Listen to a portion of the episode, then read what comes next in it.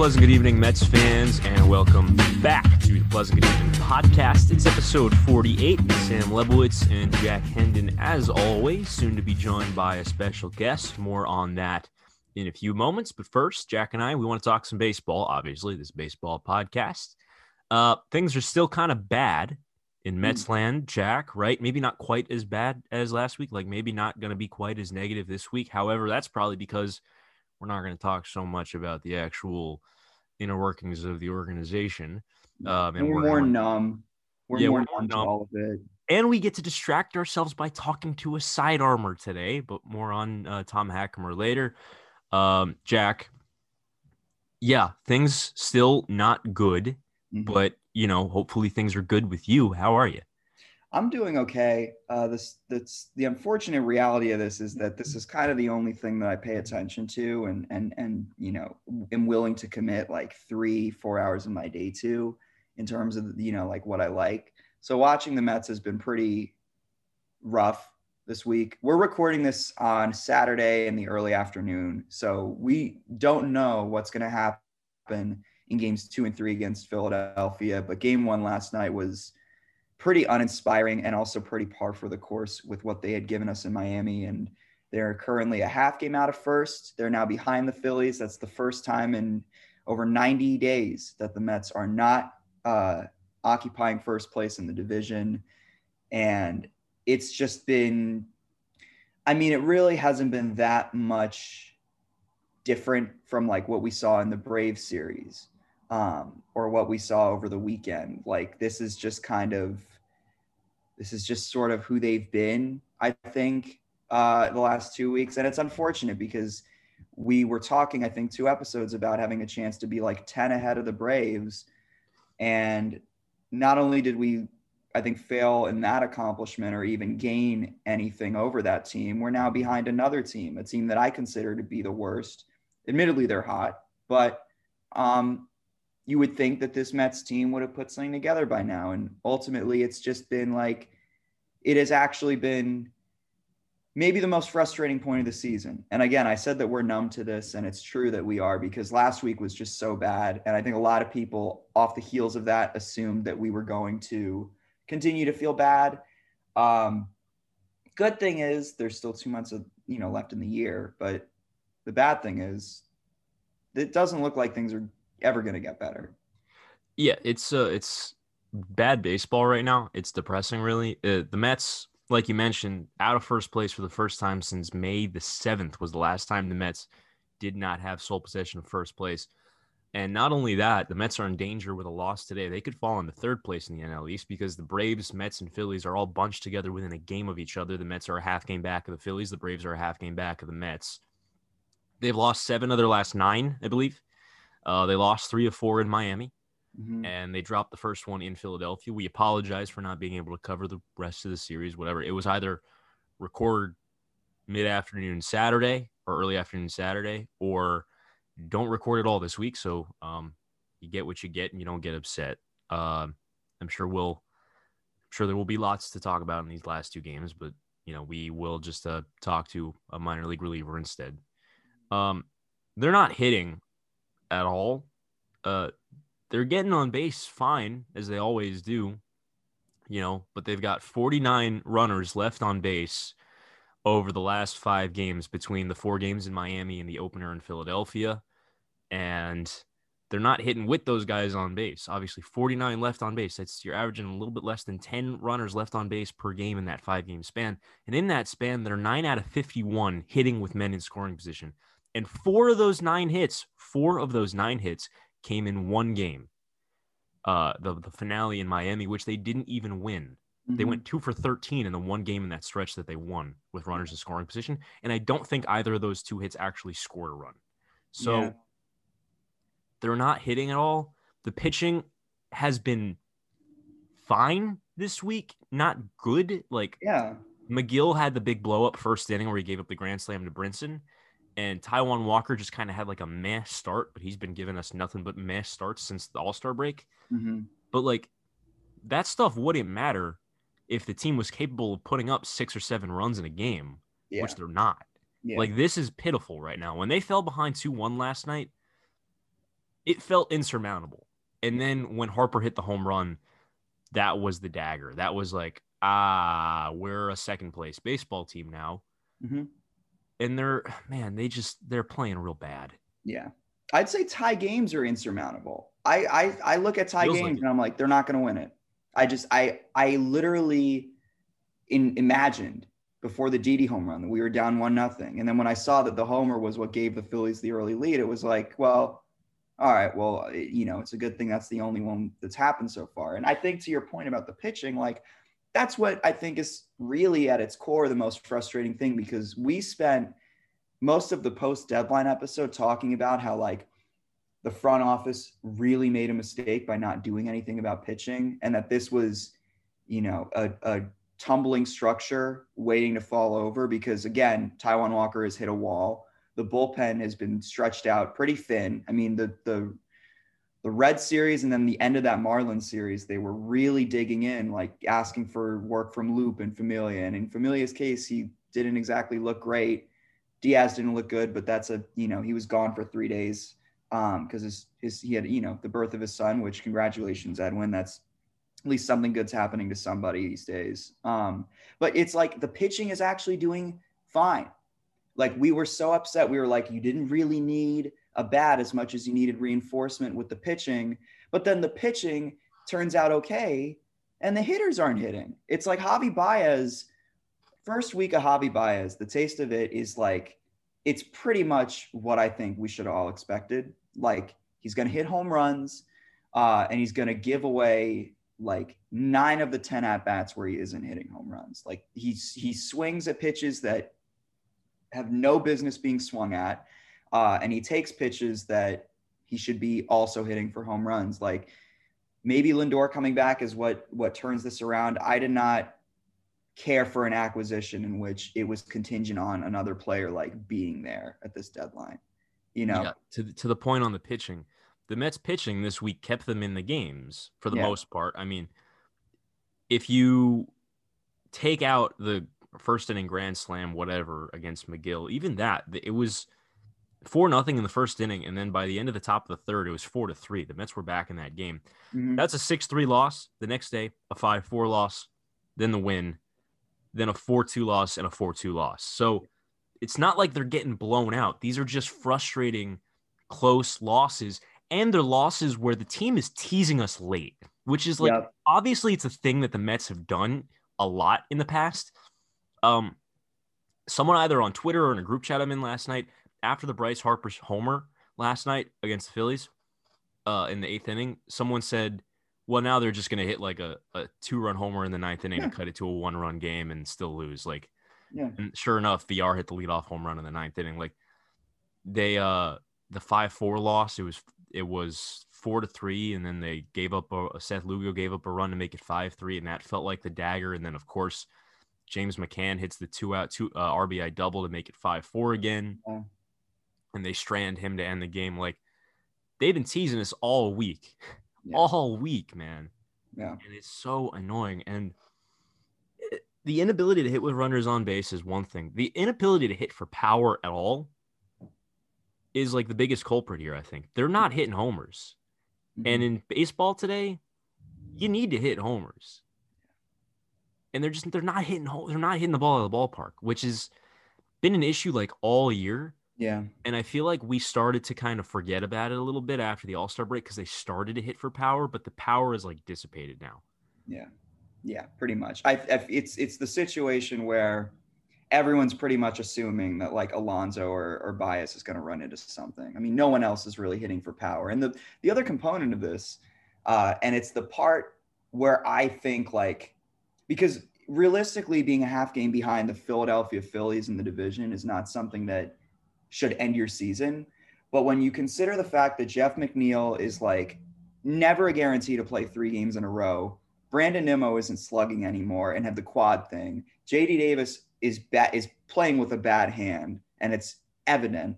Um, like this team is just breaking down. Like this is a group of players that is not, I think, ready for a for a 162 game season. And like you know, if Lindor were here, things would have definitely been different. I think him being absent is something that has, uh, you know, you you feel it with the way this offense uh, fails to come through, and also just I think like even pitchers sometimes failing to settle down. It's like you wish that Lindor was there to talk to them uh, from shortstop, and it's it sucks, right? But also like, you know, there there we have three guys who are hurt. One is Javi, you know, one of the active guys is Javi Baez. Uh, one is Michael Conforto, who's been just way too inconsistent at this point because it feels like he has a game once a week where he puts a lot of balls in play at high exit velos, or maybe he squeaks out a single and a double, and he's still drawing his walks. So you think that, like, all right, he's going to just break out. He isn't. He's still batting like seventh because he hasn't gotten any results out of any of it. The only player that even I think like really gave me good at, at bats yesterday was Dom Smith. And he just had the one hit that scored the run before Villar homered. And it's just, you know, it's it's stuff like that that almost I think puts me at peace with missing the playoffs because like this team's not beating the Brewers. There's two months left in the season, but like neither of these teams are going to beat the Brewers. And I don't want to like hang a divisional flag and celebrate something that really ultimately amounts to just playing three extra games in the season. Like that's just you know, it, it's it would be a further waste of time. The games themselves are a waste of time because you know in the fifth inning that they're over, and yet you have to watch for three more innings because they're only down like one or two. Like, whole thing has just been a tease. Um, I don't really even know who to blame. I don't even know if it's like worth blaming anyone because it's just like it's not even going to make me feel better anymore. It just sucks. Yeah, it's not. It's not fun. They need Degrom back because that's a game a week where you could be like, all right, if we could squeeze out two or three, we'll win this game. Um, they need Lindor back. I feel like Lindor, even though he, you know, obviously wasn't having his his best offensive season, has an effect on this team. Yeah. Like that was pretty clear to me. Uh like the little bro hugs that he gives the pitchers on the mound when they're struggling from shortstop, like I feel like that that kind of stuff has a tangible impact. Yeah. Uh and I do, I, maybe it's just wishful thinking at this point that when he's back on the field, he will elevate Javi's game because I've not been all that impressed with Javier Baez through. I have not been at all. I, I mean, again, it's exactly Listen, what we expected, but it's like, exactly what we expected. It's the home runs are going to be fun. The shit that he does on the base paths, that's great. The little swim tag, swim, uh, you know, slide that he did on, uh, on the in the win in Miami, now that's real fun. You know, that was a Sports Center top 10 play. Like that's cool. Love that. Yeah. Um, haven't really seen him really flash the leather. Like he had that relay against the Reds. That was nice, but like he hasn't really flashed the leather yet at shortstop. Uh, I'm sure when he does, that'll be a lot of fun. But oh my God, if he swings at one more 2 0 or 3 1 breaking ball, I'm actually to like throw my phone. Yeah. I can't do it for four years. Like, unless Lindor shows up with a Snickers bar and turns him into another player or whatever, you know, like magic that needs to happen having your best friend next to you on the diamond, like I can't do it. I don't really care like about the the benefits because every rally, every ninth inning, every situation he's come up in, besides the one home run, I don't trust him. And that home run too, it was like, I mean, it was it was great, but also like, you know, I mean, I'm not going to shit on him for hitting a home run, right? But also, like, you know that it's only going to be home runs. He's never going to work a walk. He's never going to. And it, he has, he has, I think, one walk since he got here, and it's been seven or eight games. He's allergic to him. I mean, he gets into so many 203 counts too. They really need to just like give him a take sign and like fine him if he doesn't obey, which is absurd because this is a guy that you traded for to like, you know, keep your offense alive, keep your season alive, and like you know, revitalize the fan base because they've they've been upset that they haven't really seen a star power player with Lindor out. But like, God, man, it it this is so not Kris Bryant and it's like, so not Trevor Story. The Cubs had Cubs fans had to go through this for five years. Are you like the ups and downs of this week with Javi alone? His first week as a Met, unbelievable highs and lows. It is like the biggest roller coaster that I've like ever seen in my life because the highs are so high. Like he does really cool stuff on a baseball field. Like the things that he excels at on a baseball field, no one does better. Nobody applies a tag like Javi Baez. Nobody slides like Javi Baez. Like it takes a certain amount of talent and energy and excitement as a baseball player to make the act of sliding yeah. a must watch thing. But every time he's on the base pass, he has a chance to make something happen. And like there's no other player like that in baseball besides like Fernando Tatis. Yeah. And, like the things he does well on a baseball field, the base running, the defense, the hitting homers and looking cool after you hit homers. No one is better at that. But the things he's bad at on a baseball field, no one is worse at. And I'm talking pitch recognition, I'm talking drawing walks, I'm talking making contact. If this was if you traded like 4% from his strikeout rate and added it to his walk rate, he'd be one of the most valuable players in baseball. If he was striking out 4% less and walking 4% more yeah. he would be one of the most valuable players in baseball because that would add 20, 30% to his on base percentage. And it would mean he's putting the ball in play more. Mm-hmm. Pretty like, much. but he's a guy who, despite all the home runs, is only barely above league average offensively. If you look at weighted stats, if you look at WRC plus and OPS plus, which is mind numbing. It's unbelievable that a guy who's capable of hitting the ball as hard and as far as Javier Baez is two, three percent above league average in terms of offensive production. And that's just it's a testament to how poor the pitch recognition is and how bad the strikeouts get and how, you know, bad the on base percentage is. And it's really bad. And I guess they assume that like Hugh Q is gonna like fix it or whatever because he's the pitch recognition guy. He's like the draw walks guy, which like sure, it's better than Chili Davis, but also like, I mean, we are not seeing results with Hugh Q really. It, it might not even be the pitch recognition with Javi. It might just be the approach. Yeah. There just might not be any approach. He might just be trying to hit the crap out of the baseball every single time he gets into a hitter's count and is in swing mode on 2-0 regardless of what the pitch looks like coming in. He like I've seen him spit on some breaking balls. Mm-hmm like I think he's capable of recognizing spin at least a little bit. I think a lot of the time he just doesn't care and he's willing to sell out in case he's right that, you know, maybe it's a fastball coming in instead of a breaking ball. Mm-hmm. And as a result, he's wrong more than 50% of the, the time on, on in those counts because pitchers know how to pitch to him. He's got to be like ridiculously easy to pitch to as long as you have like a decent breaking ball. Yeah, I'm definitely not enthused with with this whole situation with him and I want to like him because like he's got a lot of great energy. It just you know it it it's going to be very difficult to just do this without Lindor, and hopefully they aren't really giving us updates on Lindor either, which like like they said he was very ahead of schedule like the first week or so that he was on the injured list but we don't really like know what's happening right? Unless i've been away from from my phone at the right time like they haven't really given us any rehab notes have they? No, they they haven't really given us anything like that. They, uh, I think about a week ago, you know, he had been taking ground balls. He had been fielding during batting practice, and he had been starting to take light light swings off tees. I think. Yeah. But they, I haven't heard anything about him being close to a rehab assignment, and they they need him back. Yeah.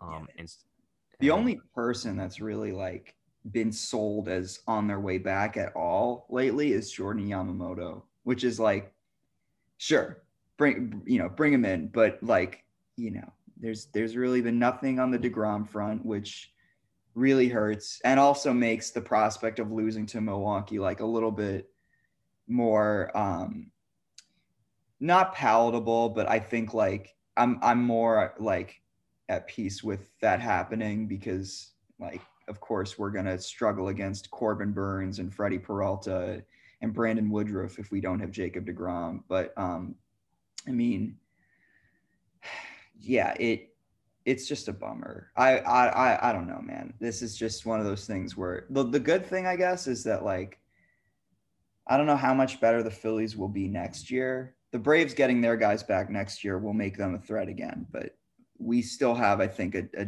a decent enough window. I just, you know, I'm I'm even thinking off season now, like who you keep, who you don't keep between Baez, Conforto, Stroman, Syndergaard. Um, you know how you how you work that out. But also like yeah, things can change. I don't know. Things can that's, change, that's, and I, I'm st- I'm still in like, you know, we can still win this division. Like all three teams bunched up at the top, none of those teams are good. Um, like it's just going to be a, a matter of like who can outlast the other two. It's going to be like a war of attrition. Whoever wins this division is going to finish with like 86 wins. Yeah. And that'll be it. At most. Yeah. Yeah, that'll be it. And we'll uh, we'll see how it goes. And hopefully you have DeGrom back. If you can win the division, hopefully you have DeGrom back by the postseason. And maybe you can make a postseason run with uh with Degrom and Carrasco at the top of the rotation, and maybe Syndergaard in the bullpen or whatever. You know, it's probably wishful thinking, but mm. there's scenarios in which they can win some playoff games. So I'm not willing to just be like poo poo. This team is dead in the water. They got to start performing on the field.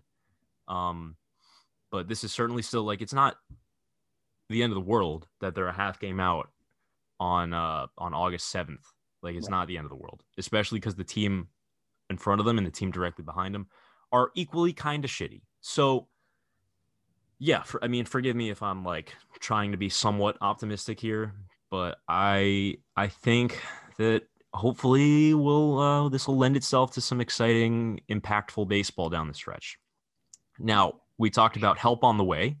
Um, you said that Jordan Yamamoto is mm-hmm. really the only hope on help on the way that we are aware of. Um, why don't we introduce a guy who who could theoretically be be help on the way? Uh, who's our guest today? Who's a reliever in AAA with the Mets right now. His name is Tom Hackimer. We will bring him in in just a moment. Tom is an interesting story. We'll, we'll lay out some hack facts for you. Tom Hackimer went to Bishop Molloy High School in Queens, so he's a local kid.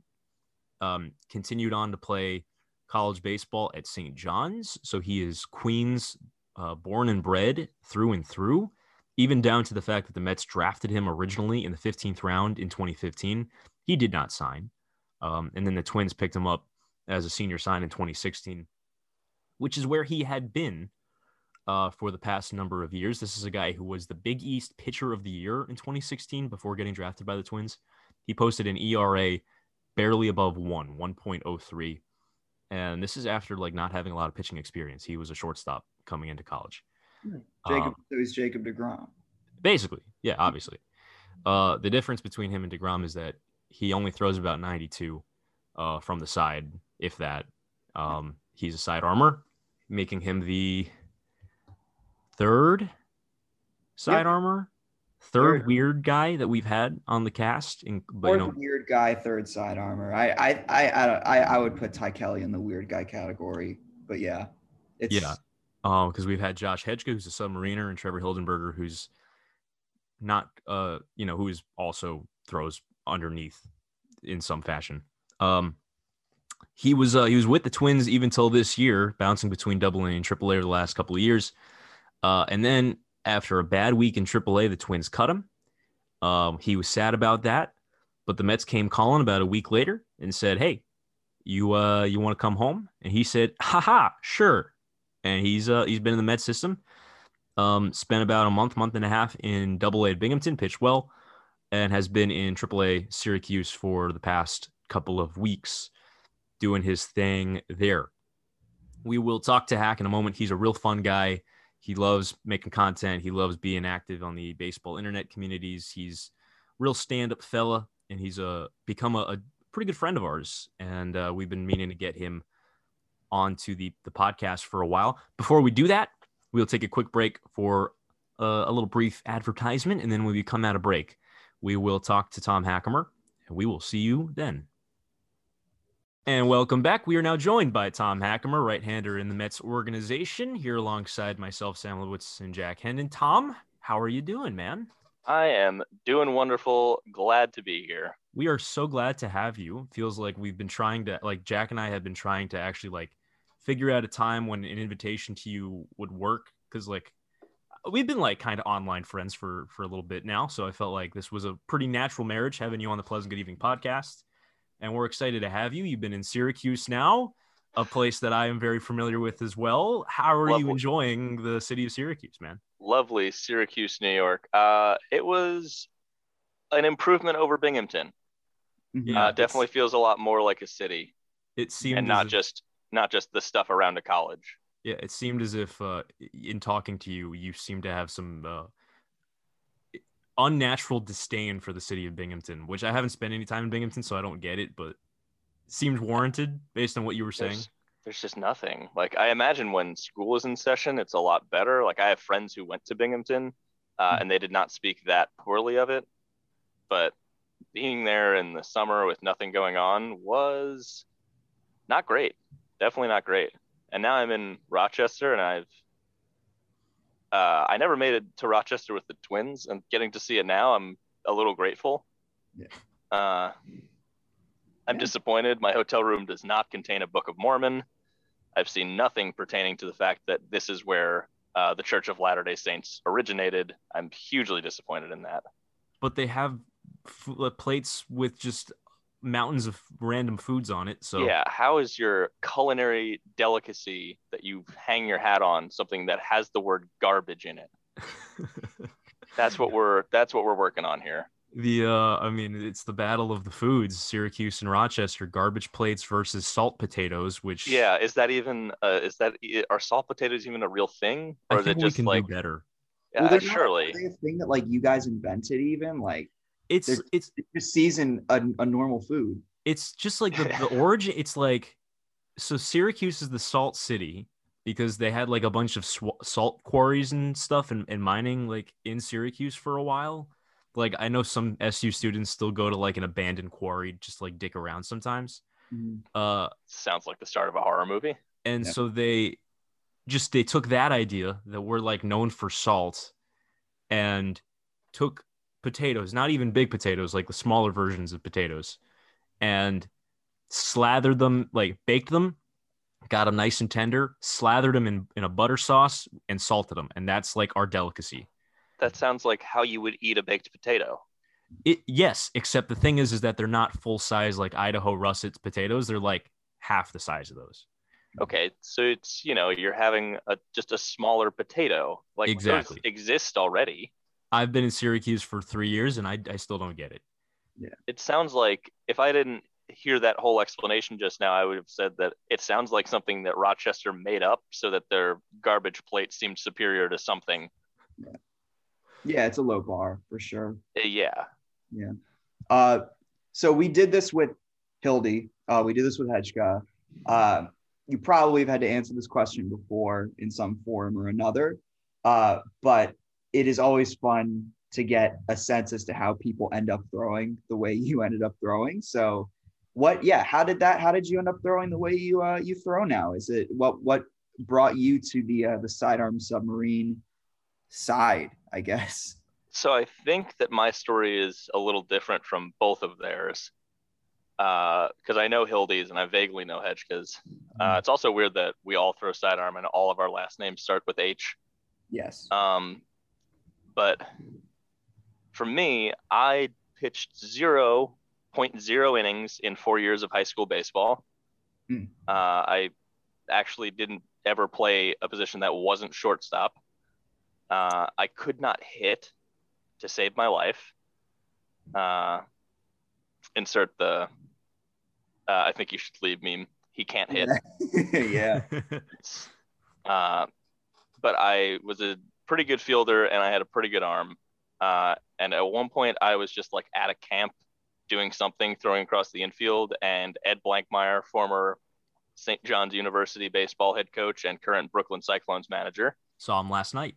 Yeah, good old Eddie B. Uh, he saw me throwing across the infield and made like an offhand comment to someone he was with, like, "Oh, that kid would probably like, you know, I was five ten, like 160 pounds. I have like a very weird uh, lanky frame despite being 5'10. He's like, oh, that kid would probably be a good sidearm pitcher. And my hitting coach at the time was also there. Uh, and it wound out that I ended up going to St. John's with the opportunity to walk on as an infielder, which I was basically advised don't do that because you're not that good. Uh, or you could try pitching. I was like, all right, and tried pitching. Uh, I go out to the bullpen. My second throw or so, pitching coach, uh, it was Scott Brown at the time, was just like, oh, and by the way, you throw sidearm now. I was just like, all right, cool. And that's how I became a sidearm. That's it's funny you mentioned the the sidearms and H's thing. you actually uh so you're familiar with Nat Ballenberg, right? I The, am familiar with Nat Ballenberg. uh, instructional coach because he actually was pitching coach at Haverford, Yeah. uh, where I go. It's funny that you talk about all this. Uh, I actually also tried out for my team my freshman year as a pitcher, but because my velo was so bad, I just decided like just try sidearm. Like your best chance like making this team is just by like being the weird dude. So I did that a little bit too. It wasn't nearly as successful. Like I hit like 69 once in a bullpen and then like Nice. but I didn't know where the I, I struck out like I think our only left-handed hitter with like a slider in like a sim game, and it was just like, all right, like I peaked. But um that's pretty much like, yeah, it's it's very tempting, but also like it's something that very few people can, I think, like really do with precision and, and get it done. And also like in your case, like you throw fairly hard for someone who goes from that angle. Um, having watched you just like do pull downs um, I mean, pull downs are different than you know off the mound, but just you know the momentum videos are really interesting too.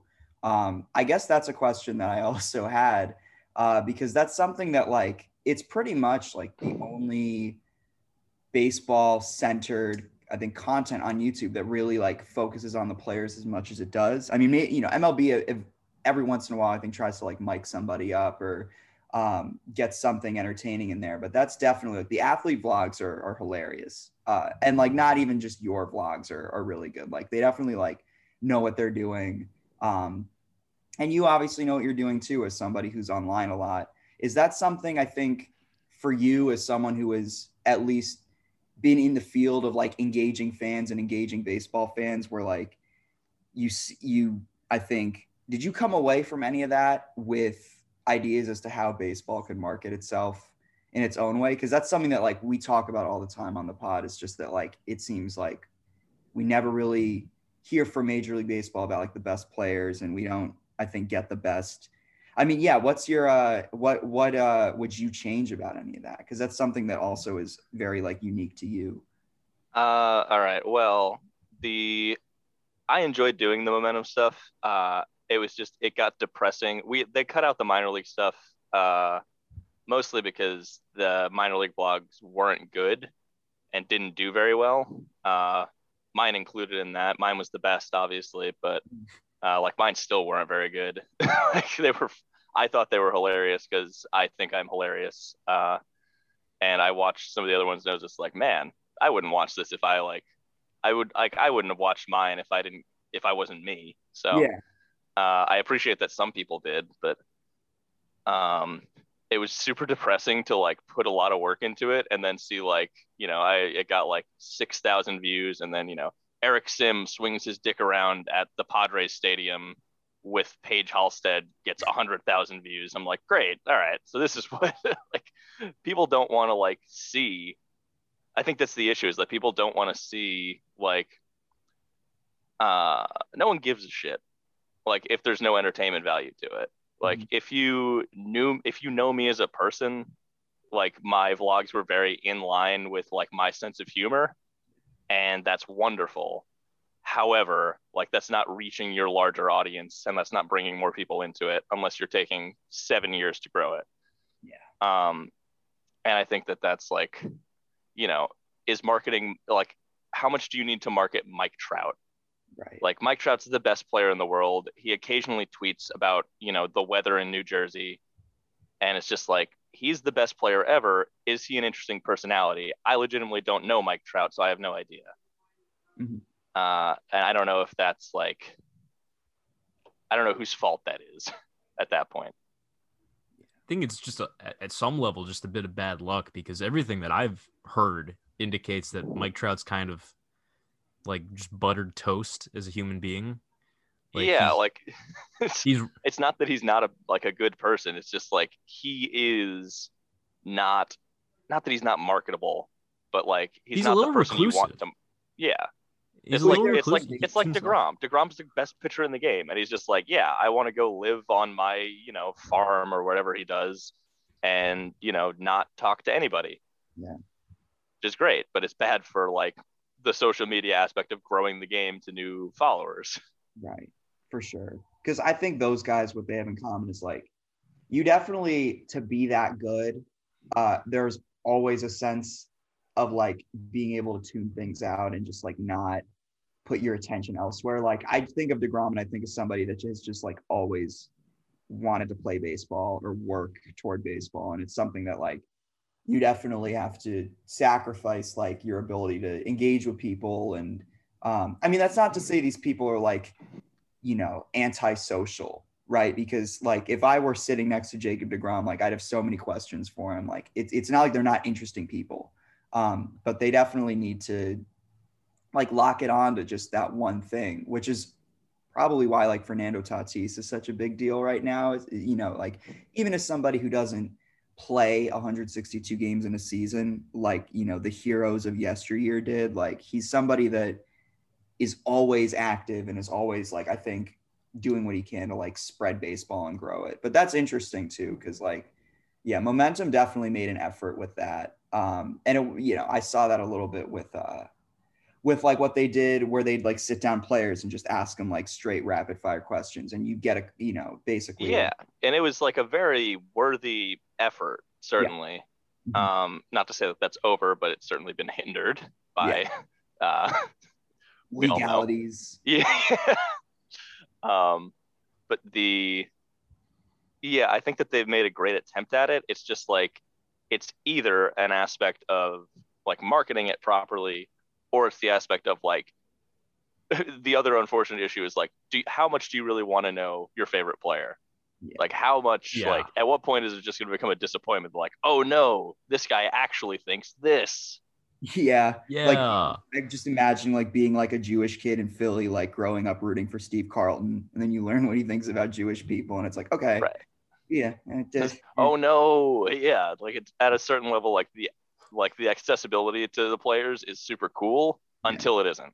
Yeah. Yeah. Unfortunately, quite a few of these dudes around the league have some bad ideas about certain. You things. might find this hard to believe. However, yeah. some uh, people think dumb stuff. Yeah. Uh, incredibly, the Mets being below the 85 percentile in vaccinations doesn't actually indicate any of that. Just kidding, it does, unfortunately. Good signs. Yeah. Um, I mean, Jack, you brought up like an interesting point to me that there's like this conflation between guys who are not good at talking to the media and people thinking that they're just boring. Like, I- I've heard that Jacob DeGrom is like hilarious as a person, but he just doesn't talk to the media, doesn't like talking to the media. Like, as someone, I just spent a summer around baseball players. Nine out of every 10 baseball players just like do not like talking to people who are the media like they'll have a nice conversation with you, but they're not going to be animated. They're not going to be willing or as willing to sit in front of a camera. But that doesn't mean that they're like boring individuals or that they don't have interesting things to say. They just like don't want to say it in front of a camera or in front of a microphone or in front of a journalist. Um, which is part of the other issue is that as someone who's in the media, I think people are afraid of the media because they're afraid of like what they're going to say being taken out of context. There's like a vilification of the media, but I just I just don't like that. I mean, it's it comes from a lack of understanding and I'll get off my little broadcaster journalist soapbox in a second. We'll get back to the interview, but that's just what I wanted to add to this. Um, we can talk about we can talk about your time in the Mets system now because it's been short. Um, uh, it, two nearly two months now. Yeah, but it's been going well. Yes. Right? You, I would say. I would so. say. I would say it's gone relatively well. Yeah. So you came to the Mets because, uh, rather unceremoniously, the Twins kind of said bye bye. Yeah, after, after as you, as happens in baseball. Uh, you had what a bad week in AAA with the Twins, and they were like, "All right, adios." I had I had a couple real bad days, uh, and we I I just have a very uh, lengthy history with the Twins of just it has it's been a rough ride, and I think that everyone involved was probably apart from me, who was not part of the decision, but everyone was just like, "Yeah, all right, I think this is enough." Uh, and I was once they told me, I was just like, "Yeah, no, you're right. It seems like enough." But that that I think uh, for us at least has been kind of a blessing in disguise, and I hope you would agree because now you kind of have this opportunity to kind of come home in a sense. You know? Yeah, uh, it's definitely a very cool uh, or it would be a super cool roundabout story, uh, especially considering the fact that I did get drafted by the Mets and said no because everyone involved was kind of a dick. Yeah. yeah. Was it uh what was that like when you got the call from double A to triple A? I mean, obviously there's still one more hurdle here, but that's something that you I think, you know, had been trying to really like get a a, a handle on with the twins because you spent some time in their triple A affiliate. But it, Yeah. it definitely I would imagine it meant something to be able to to, to get back even with just another team. Can you speak Yeah. to that? It's like I am pretty confident in my ability to get hitters out at the double A level. I've done it few different times for a few different in a few different places. Uh, and all, all honesty, like my stint in Binghamton was really good, and then went downhill quickly after a couple rough days. But uh, like overall, like it was fine. Uh, and my real concern is getting back. My real concern was getting back to AAA so I could show to other people and also sort of to myself that like, yeah, I can do this. Like, I am fully like I'm fully capable of doing this. Uh, sort of fucked up my last opportunity, but um,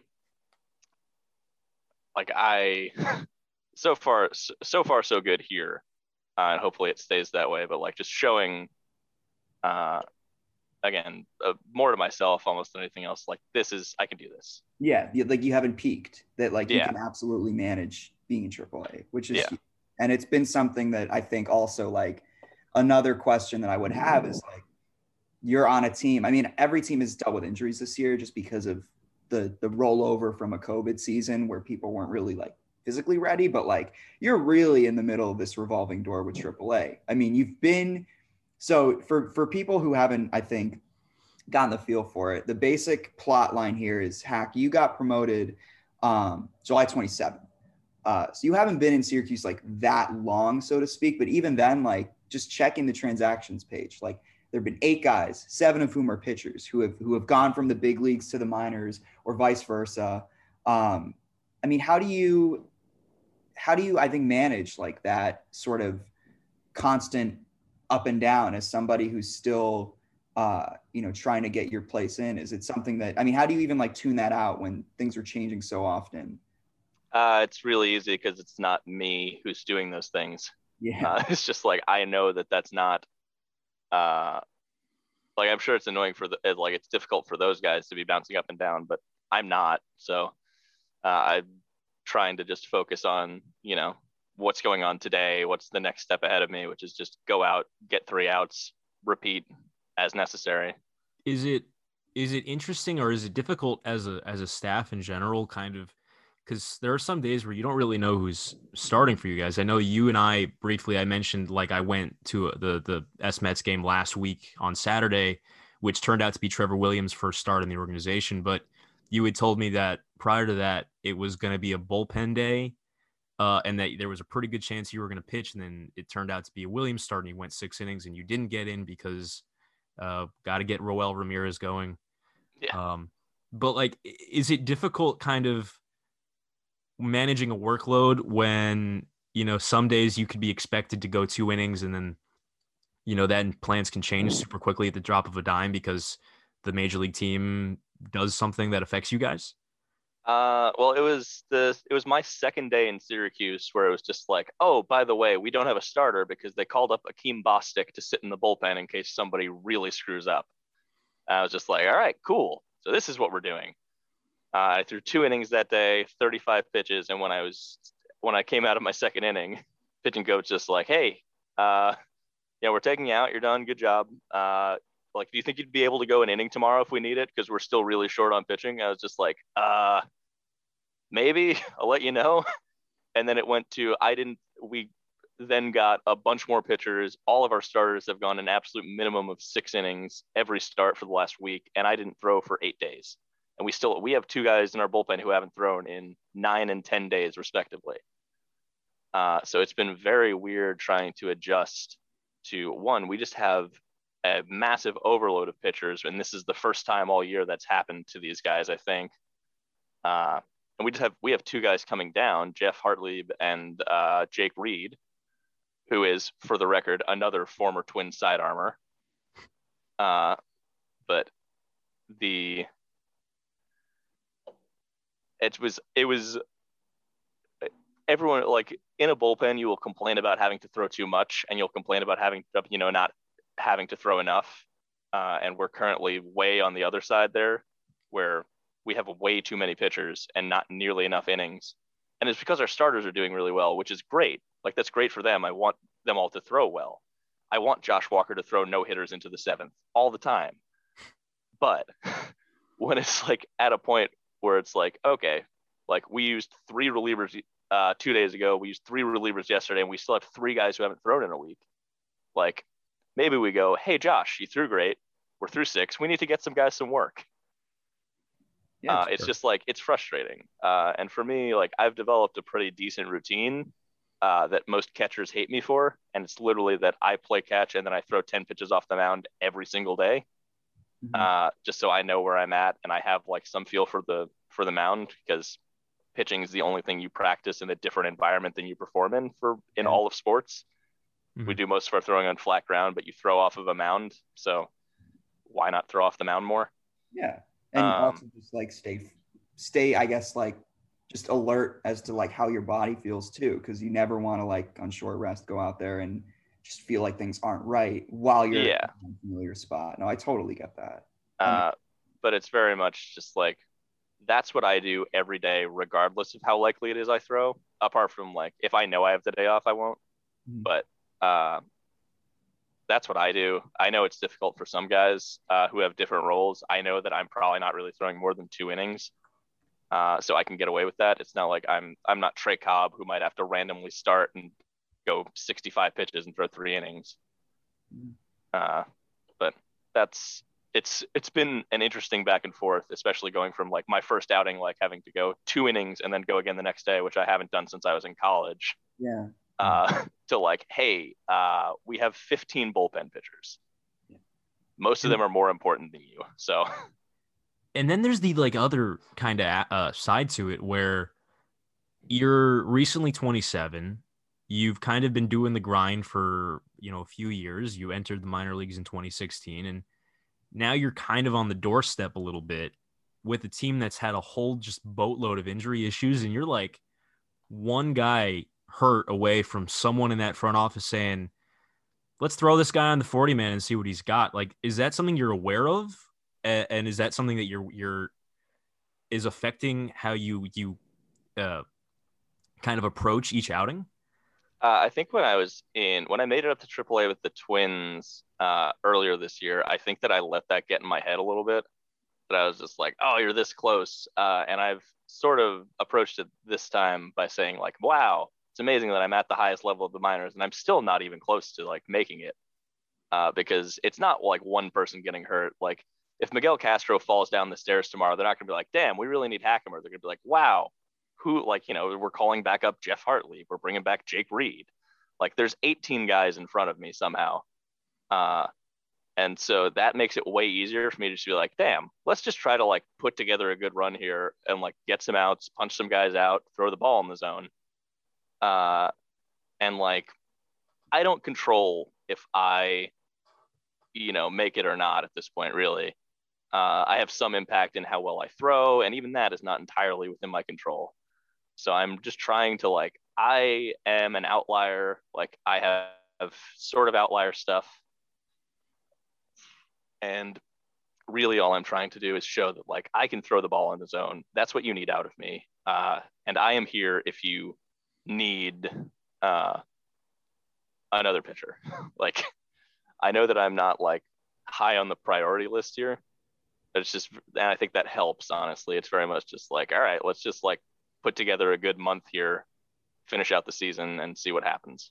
Yeah, for sure. That's, I mean, yeah, it's part of it is like I think it's a bummer for us as fans because I always liked in September when the the roster expansion was to 40 men 40 players, it was something that like because you would always, I think, get somebody that you, you know, hadn't not necessarily someone you hadn't heard of before, um, but somebody who like wasn't on the you know the 40 man and and you know was very quietly like really like playing well at, at their level like a couple years ago for the mets that was like travis taijeron who um, it didn't necessarily work out but he's somebody that i think like I always think of as somebody who like worked very hard for a number of years in AAA and and got that kind of recognition. So um, it's definitely like it, it it's something that I think would be a lot of fun just for all of us involved and certainly for you to like get that, you know, that moment.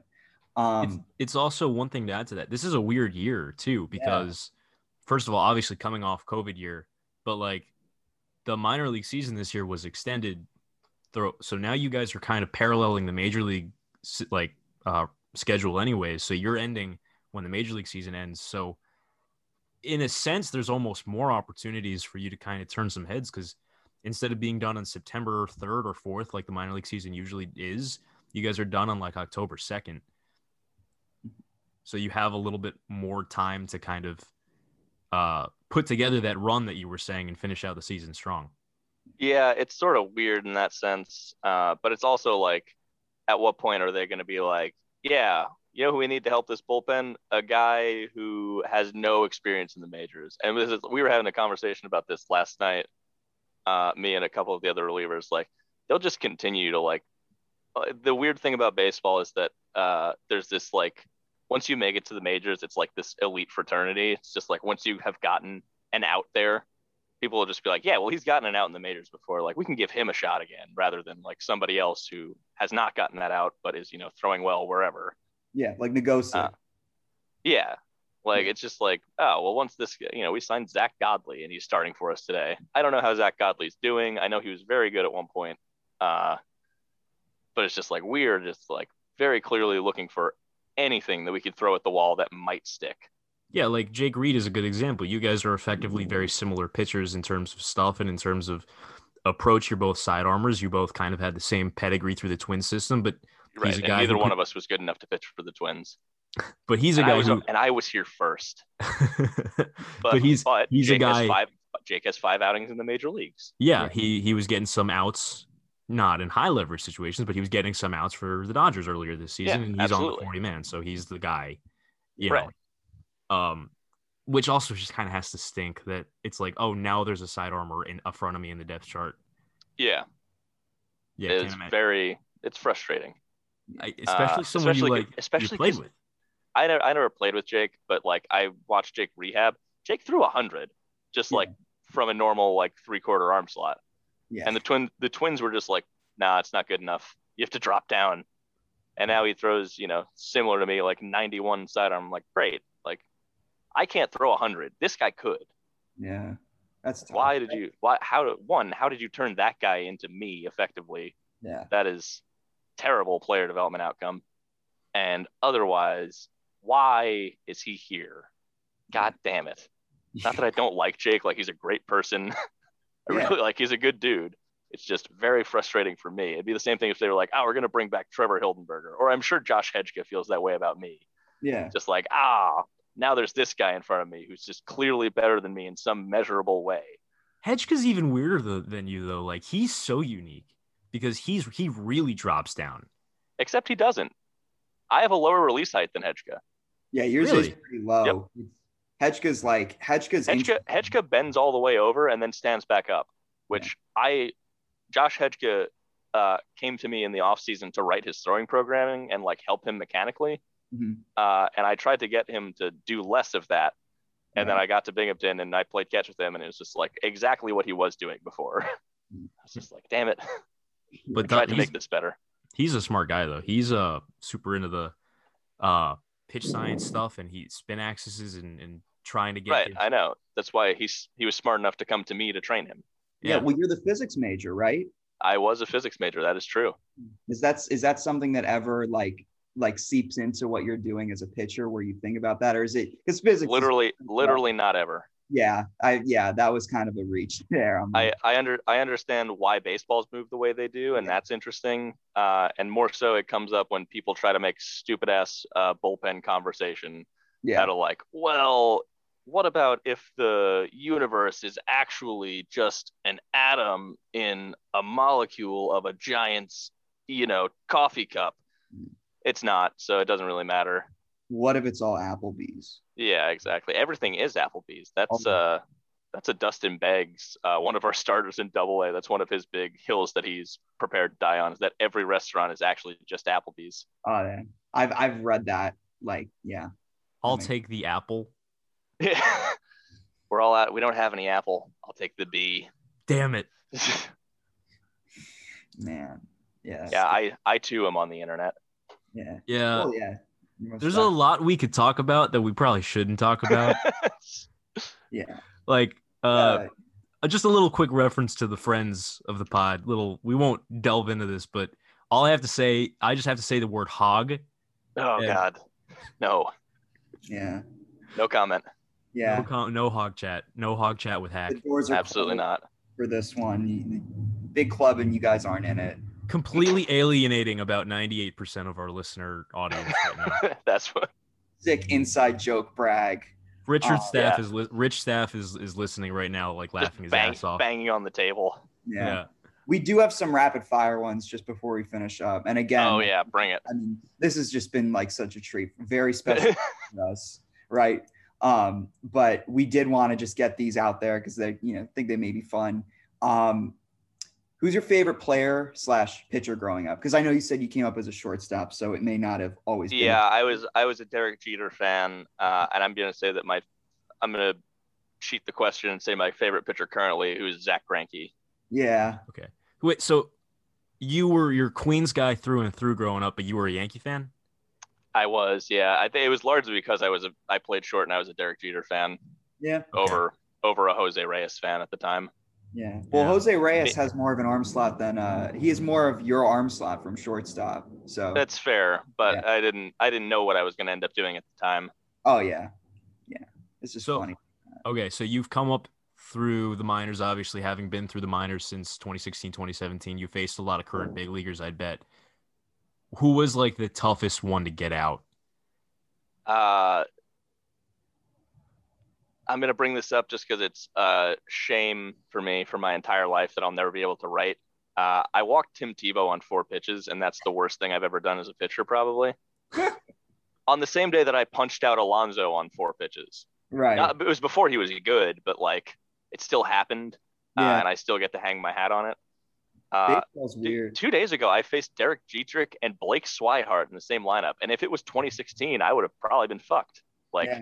I would have been in big trouble. But Even Yeah. 20 currently, Dietrich, yeah. I mean, he's, yeah, had, he's had stuff. That's man. How did you get Pete? Was it like uh you like slider directly Yeah. down the middle. He swung Um, straight through it. Yeah, that's sick. That's So then on the converse of that, who's the easiest? Like, is Pete the easiest guy that you've like gotten out big leaguer wise?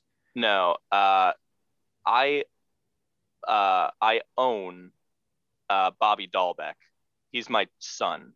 yeah. I faced I him. saw on I faced him 10 or 11 times uh, between Cape Cod and spring training with the Twins, where we faced the Red Sox. He's put the ball in play once, and the only time it was to hit into a double play. Every other time I've struck him out. Wow, That's awesome. wow, and In fairness, I haven't I haven't really faced him in recent years at all. He's gotten a bit better at making contact, so I'm not going to say that still holds true. But currently, the hit I'd be least afraid to face is probably Bobby Dalbec. Well, you can always just tell people when he's like, you know, tearing it up now that you that you beat his ass a couple of times, and people. Yeah, exactly. He's my you bitch. just you'd be like, yeah, that. Guy, oh, you see, the problem there is that he left the fastball middle middle to him. I would have just thrown a slider away and, and got him to roll over because Oh, I've I done just- that before. I the the at bat I had against Bobby every time in the Cape, it was I'd throw him a fastball, he'd either take it or he'd foul it off. Mhm. I'd hang the shit out of a slider, and he would either take it or he'd pull it way foul, and then I'd throw a good slider and he'd punch out. Yeah, yeah, that's Makes a sense. fun sequence. Good sequencing. Yeah. And then I would see him like I ran into him at the movie theater one time. I forget what we were going to see, but he was just like, every time you just fucking hang me one. I was just like, yeah, hit it fair, Yeah. idiot. yeah, really. Um, this is a different one, uh, but it's sort of in the same vein. Uh, it again kind of speaks to like you know how much you've uh, seen, uh, you know, uh, through the minors. Who's the best pitcher? It- it's okay if it's like a big leaguer who was on rehab. It can really be anybody. But who's the best pitcher you've ever like shared a bullpen with, or like watched a bullpen from? Like where you just see them throw and you're like, holy shit! Like I'm in the same uniform as this guy. Uh, I'm gonna.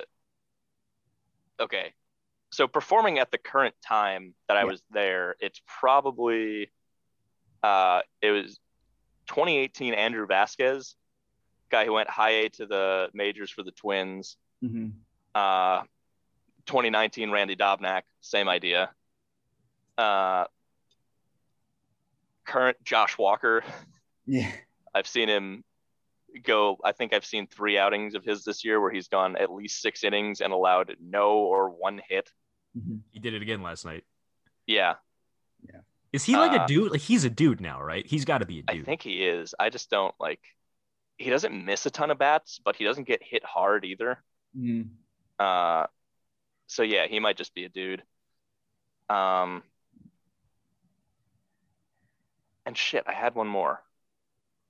I had another one that was a technicality. Oh, it's that like currently for me, like playing on the same team as like as Vance Worley is so cool to the part of me that is still like 17 years old and remembers when he was nuts. Like he Yeah. was so fucking good for the Phillies. Yeah. He Uh, was just disgusting. Like, it's Yeah. I think there was a time that the Phillies, like, I mean, Zack Wheeler is amazing, and when Aaron Nola's on, he's on. And you could even say that like Zach Eflin is like somebody that you know would would be great for the Mets, but like, damn, when they when Worley was like their fifth pitcher, like that was Yeah. And he was gross. yeah, the were Vanimal. Like every like when I see him like warming up for a start, I'm just like, this is still pretty cool.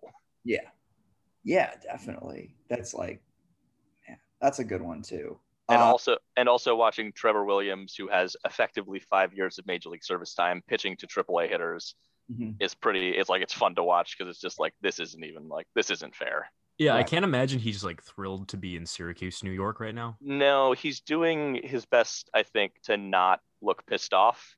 Mhm. Uh, Yeah. and just like you know, like he's he's, he's also still making two five regardless of where he pitches. So good for you. Yeah, Um, he's uh he's he's pitching a little pissed off. Yeah, most likely. And then well- in in his first inning of his first start in Syracuse, he gave up like a dinky two run homer to Andrew Velazquez, He sure did. Yeah. and then he was just like, "All right, screw that." You're yeah. not getting now gonna anything turn, off now me. we're gonna turn it on. Yeah, and he was really good. Yes, he's he's quite good. Yeah. Yeah. And um, so we got one more. Okay. And this is, uh, this is on, you know, this is assuming that these guys will be going to rehab, and it's also assuming that you will still like be in Syracuse, which like, you know, I, you obviously have more of a pulse on the situation than we do, but like, hopefully, uh, it doesn't stay that way forever, and they do call you up. But if you're still there, um, who are you more excited to be on a field with when they're rehabbing? the answer is Jake? DeGrom. It's Jacob DeGrom. It's The it's- answer is Jake DeGrom. Yeah. Like That's I, so he he came to talk to us at St. John's. We we had like a a fundraising dinner every year called the Bullpen Banquet. Mhm. Uh, and Blankmeyer is really good friends with one of the Wilpons. I forget who. Um, and so for a couple of years, like we had the ones that were in my year, it was we had Bernie Williams, obviously Yankees, but then Matt Harvey the following year and DeGrom the following year.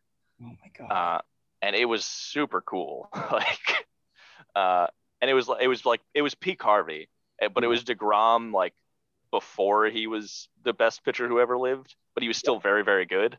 yeah. Uh, and it was super cool. Actually, goes into what we were saying before. Like DeGrom was super awkward, like talking to us and like answering questions and stuff. But Mhm. like when he like relaxed a little bit more, he seemed like a pretty normal guy. Um, I think it, I don't think there would be anything cooler than getting to see that guy pitch in person.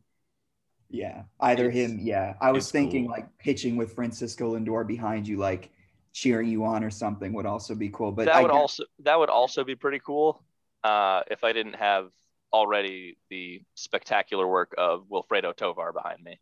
That is true. He is definitely someone I'd want to Watch it, watching Tovar play is actually kind of incredible. When he turn when he's playing second and he turns double plays, he just doesn't look at first. He just chucks the ball, and it is always right on the money. Mr. No Neck Wilfredo Tovar. Yeah, that's that's accurate. He really just doesn't have a neck. He does not. No, Yeah. I'm not going to be able to look at him without thinking of that now. Yeah. Eh, Tovar's a guy that we've Just one more one more person in that clubhouse, I'm not going to be able to look at without thinking of something, some outside reference. Oh God. fucking fucking bozo. Yeah. oh, okay. That's yeah. Leave it at that. Leave it at Bozo. every every time I see him, I'm like, damn it. I can never explain this joke to this guy because it's three levels deep. I no don't one think- explained the he- joke to me either, but like All right, so there's this show where this guy, there's a sketch in this show where he says this thing that sounds like your name, and now people say it about you. Jack. Well, uh, well, And then I get yeah. beaten to death by Jerad Eickhoff. um. Oh man, I was gonna say Tovar's a guy that we have remembered on the podcast. I don't know if you're Many familiar. I times. Huh? Many times, just remembering him. I don't know if you're familiar. I don't know if you've listened before, but ev- at the end of every episode, Jack and I each remember a guy because Just pick and remember a guy. yeah, you're on you're on baseball Twitter. You understand how remembering some guys works. Yes, we literally understand. we we pick a former Met, we remember him, go through a few moments that we remember about him. Uh, we've got a whole list, like when they um when Tovar was DFA'd off the major league roster earlier this year. I remembered him now being a former two-time Met. Uh, I thought it was uh, like when we had uh either Hejka or Hildy. I forget which one of the other sidearmers because we're just like a sidearm nation podcast now. I guess. apparently. Uh, I think I remember Greg Burke. Ooh, okay. Yeah. Um, so uh, we apologize for putting you on the spot here, but we are going to ask you to remember a guy. It doesn't have to be a Met. Can be someone you grew up watching. Could be another sidearm. Well, guy. I do. I was going to actually bring this up earlier. I was going to remember this guy earlier, but uh, so on the topic of me, I was a big Derek Jeter fan, obviously, just as a product of when I grew up and who was playing shortstop uh, in New York. Uh, my brother, conversely, nine years older than me, was a massive Magglio Ordonez fan. oh yeah, that hair. It No one worked. like him. And then the huge moment, obviously, taking Huston Street deep, Huston Street deep to uh, go to the World Series. Man, Huston. I mean, Huston Street is also a good remember remember him guy. I was Yeah. making fun of uh, Brad Ronnie for closing out a game without punching somebody out. I was like, Yeah. "Who do you think you are? Getting ground ball? You think you're Huston Street? Like, what? was Street a drop down guy? I You're always not that guy, pal. No, Hu- Huston No. Street just threw like 92, and he was just like, you know, cutter, slider, change up all the Mm. time. To Yeah. seem It was a really good change up though. It was like a little kind Yeah. of floater. yeah. Um, like MLB The Show put out a Huston Street card earlier this year, and I was like excited to use him. And then I act, cause I was like, ah, Huston Street, he was a good closer. And then I actually got to use him, and he was just incredibly boring to pitch with. yeah. Huston Uh, Street is like one of those guys that like when I was like 13 and my only source of like Mets anything, like n- any like niche thing that wasn't like SNY, I would just go to like Mets blog and they would every offseason from like the ages of 13 to 15, like Matt Cerrone would have an article like, should they pursue Huston Street? And it was like, yeah, they should. He's he's yeah, yeah, do it. But then they would like then they would just like kick the can and get like, you know, just a second rate guy who wasn't good. And like right. I've remembered half of them, so I won't go there. But um, you know, And then there was the Street other would've thing. been fun. There's Huston the other Huston thing where Street also pitched with an H web glove, just an infielder's glove, yeah, a power move. 'Cause I don't one can- care if you no see one- my grip. That- No one can see that. That's malarkey. Yeah. And then there was the thing is that New Yorkers were every time he'd pitch, Mets fans would be like, Houston Street. I thought it was Houston Street because the Ah, Garrett did New that York. like every time Houston. Would, boo. yeah, every single time, including my own father who is from Brooklyn. right. Ah, well. Sam, who's your guy? I was gonna remember Trevor Hildenberger. I think it's it's an apt time to Oh, remember yeah. Hildy. This seems like an appropriate time to remember Hildy. Uh, the last side armor that we've had, the last player we've had, a friend of yours, another former Twins organization guy, um, another beautiful DMer, and uh, a guy who also kind of like you had a similar experience where you just he kind of got left out to dry by the Mets Oh, he sure did. Uh, against the I, Cubs. I remember I remember watching that outing and being like, "Oh no! Like this is this is the Yeah, end this we of is the it. This is it." We were all pissed about that. Watching Yeah. it. we felt so bad because he he threw like 40 some odd pitches was like looking okay and then like clearly was tiring out and gave up a grand slam and I you had a similar like rem- like you had a similar experience in Binghamton towards the end of your tenure did. there where they just kind of left you out to dry and then you gave up a late home run and Playing playing against the lovely Altoona Curve. Yeah, yeah Uh, trouble with the curve Yeah, a place that I will simply. I, that's a city that could just burn to the ground, and the world would be no different for it. Yeah. rarely think about Altoona Yeah, I will remember Altoona one day, remembering cities I played in. Jose Altuve. I'm yeah, I'm I'm hilarious. Um, Altoona fish. Yeah, I uh yeah, I I also had to like wear it in my like beer league on Sunday, but I was a starter. they had me throw like 130 freaking pitches, like like it's the worst. It's a, But it's also, a tough one. It doesn't not a feel good. Not the same. Um, It's a I keep, lonely like, feeling. to these guys. Um, my guy is uh PJ Conlon. Uh, thinking minor leaguers, thinking guys that like I always wanted to get a call up. And then they did get a call up. And like he was one of those dudes who didn't really stick around, but like his debut, they like kept filming like his like extremely Irish grandmother just like in the stands with like a picture of like literally like a picture of Jesus. And like she was like like holding it close to her, watching him pitch. And like it was against like the you know the the very bad Bryan Price Cincinnati Reds. So like he got the win and like that was really fun. I was you know I was enjoying that. He was another guy who was like under six feet, but like you know could actually kind of throw and had great minor league numbers, but Threw like 88 from the left side. And at, at most 88. Yeah, he, and, and at one point, that was good enough. yeah. Uh, I mean, as long as if you could throw 88 from the left side and could locate it, you were a big leaguer. Yeah, Mhm. pretty much. Well, they got Uh, Red Pill now. It's you know Yeah, we have Rich Hill now. Uh, PJ Conlon still has one of my favorite baseball Twitter tweets of all time. The um, when the Mets DFA'd him and he got claimed by the Dodgers, and he put out that like thank you to the Mets organization tweet, and then a uh, week later the Dodgers DFA'd him and the Mets claimed him. Yeah he just with the screenshot of the same tweet, but he like crossed out Mets and put Dodgers, and then crossed out my so many years in the Mets organization and put my week with the Dodgers. It it's still like I occasionally when PJ's tweets pop up on my my timeline, I'll just like he still has it pinned, I think, and I'll just like look at it and it'll make me smile. yeah That was because it's I. I great remember content. seeing that one. That was fantastic. And then he popped up again when it was when Akeem got called up. yeah He, he was just like, ah, I should start playing catch again. I Yeah. just like, well, that's pretty funny. A little fucked up. he wasn't the only guy who hated did him. that. Though. Yeah, no, there were a lot of those. It's like God, like I felt bad because it was like he's obviously only gonna get like one game, and like everyone's like, oh, like you're just calling everybody up now. It's like, Yeah. you know, you know Like, like, it just it just fell on his start day. It was just Oh, like, yeah. all right, he's available to throw, you know, six innings if that's what we need. I love Akeem. Uh, He's a really nice guy. Uh, we've Yeah. given him a lot of shit about now being a big leaguer.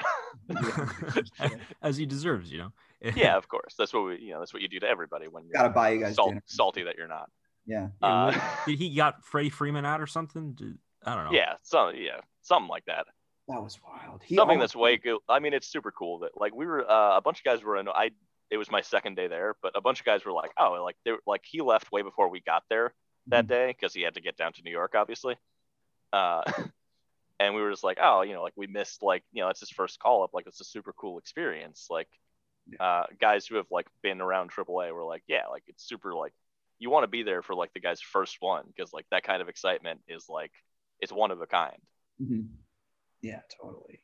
That was that was hard too because like he, I remember that game. I mean, it was pretty recent, right? But like he was warming up in the pen, and they were down like, I think it was they were down three, and then the next inning, like they were basically they were gonna just like have Akeem throw the you know the innings that they Just- needed. Just eat it. Yeah, just eat it, and then the Yeah. team like almost staged a comeback. And while that was happening, got another guy warm. I was like, if this guy gets this close to playing in the majors for the first time and then gets a Yeah, just- him, like Just gets dry humped. yeah, just like I'm so glad he did get that game. Yeah. I also guess kind of felt did. bad because it was like the most obvious call and cut I've like Yeah. I've ever oh, seen. Oh yeah. like because Carrasco had- was coming back like two days later, and it was just like yeah. call him up the- if he gets in a game, he gets in a game, but he's gone after that. We were gonna acquire uh, Kenta Maeda and then uh, and then DFA him. You know, we we had some, we were gonna get a big deal and then uh, we wouldn't have to have this problem anymore. But you know, the pitchers. That was what- I'll I'll, I'll that- lay off the pitchers. that that day when we or that whatever it was Wednesday, we're in there and fucking Mazeika is like, I don't really understand what they're doing there. What are they gonna have him throw once and then DFA him? Was just like, yes, obviously, like that's clearly what's about to happen. like, you're smarter than this, Pat. I love Pat. Have fun in Colorado, is- Pat. he is a. I really wanted everyone to get. It wouldn't have worked because he would definitely have known. That's why I wanted to do it during BP that day. Yeah. That's just like everyone go out, like pitchers all go out, everyone go up to Pat, hug him, and say, like, we'll we'll decide on the team and say, hey, dude, you're gonna have a great career in Chicago. Like, congrats, man. Mm. God. That's the so... only time. That's the only time we'd be able to get him. He seems like the kind of guy who would fall for that too. He seems a bit like a bit of a goober. He's not. It's that's. I mean, he's a little bit of a goober. He's constantly giving people shit, and I really like it. But uh, he's very much like, if something is happening, he knows. Like, if there's a transaction made, he already knows as it ha- as it's happening. He's on top of it. Wow. Right. So like, I I wanted to fuck with him specifically on it. I was like, this is when we could do it. And everyone was just like, who are you? Stop talking to me. Uh, Man, I would have been on that. He's also like kind of like not in the same sense that like you and, and us are like, but he's a little bit perpetually online too. Oh, he's very online. He he's got a very quick block and occasionally he'll fire out a funny tweet. No, I haven't followed him on. I haven't seen him on Twitter. To be honest, I don't really go on. I don't do a lot of tweeting anymore. I can kind of just on Twitter in the DM, uh, mm-hmm. and occasionally tweeting something. But I also realize that tweeting is actually just yelling into the void, and I just, oh yeah, you know, I type stuff oh, out, and I'm like, oh yeah, why would I bother? Yeah. Uh, you know, we're all gonna die. The yeah, so, tweet was gold. That was a great tweet. Yeah, that was a good one. It was appropriate because then a kid did actually get hurt. Yes. Yeah. Uh, so think it only took off because like, oh yeah, Pete killed a kid. Uh, yeah. Yeah. Uh, yeah. Retweet. Yeah, All right. Existence, but well, this has been a pleasure, Tom. I think this is a good place to put a pin in it. Uh, covered a lot of ground here. Uh, yeah. Not all of it people are going to understand. So that's always no, the sign of a good be, interview. You got to, yeah, you got to throw something in there to confuse people. Mm-hmm. Yeah, a little. Just uh, better friends with us, and you two can uh can learn what we're talking about. That's that's how I see it. Join join the group chat. I hope I don't, etc. etc. I hope I don't jack off. Actually, his last start, I actually did say that. I said it in the bullpen, and I just don't think anyone heard me or processed oh. it, or if they did, they were just like, "What's wrong with this guy?" Oh, there goes the side armor being weird again. Yes. Yeah, exactly. Yeah. All right. I say, but, I say a bunch of weird shit. No one pays attention. Yeah, I'm the same way, so it's good. Yeah. Uh, can, I mean, you get away with it. You're you're a relief pitcher. It's yeah, exactly. You're supposed to be weird or something, right? Yeah, I was I relieved in high school. I get the mentality. It's different, but I get it. Yeah. yeah. All right. That's a it's a good place to put a pin in it, I think. For, yeah, for this so. week's Pleasant Good Evening podcast. Thank you so much to uh, Tom Hackimer. Tom, why don't you uh, let people know where they can find you on social media? Uh, if you type Hack attackamer into any social media, uh, it's the word attack inserted into the middle of my last name. I came up with it when I was 18, and I thought it was the funniest thing ever, and that has not changed. Uh, you will find me on just about everything if you do that. Yeah. Don't, because I'm not funny or interesting, but if you have bad taste, then go for it. Yeah, I'm gonna add that you guys should all watch the uh, the momentum vlogs that he does. Uh, there's a lot of interesting stuff that we did not get to cover just because he's that interesting. You know, he uh, Hack is he's good with power tools too. Yeah, great with power tools. Great with um with with beer, like brewing and whatnot. I'm not, I, I'm like, you know, such a novice slash not into it at all that I, I can't even like explain what it is, but it's really cool. Um, great sense of humor. It's, it's also great if you want to learn how like people operate, you know, on the day to day and instructionals and also at, you know, with, with driveline products too. It's a lot of fun. Uh, definitely check it out. It's, it's, it's, he gives us a lot of great uh, looks in. Also, good musician. That that that also we didn't really get to cover, but oh yeah, it's a big thing. Yeah, big part of big part of what I do when I'm not doing baseball. For sure. Yeah, so go follow Tom and uh, go yell at the Mets front office to call up our friend, and yeah. uh, we'll see you guys next week here on the Plus Good Evening podcast for Tom Hackimer and Jack Hendon. Thanks for listening, guys. Mets fans, have a pleasant good evening. Thank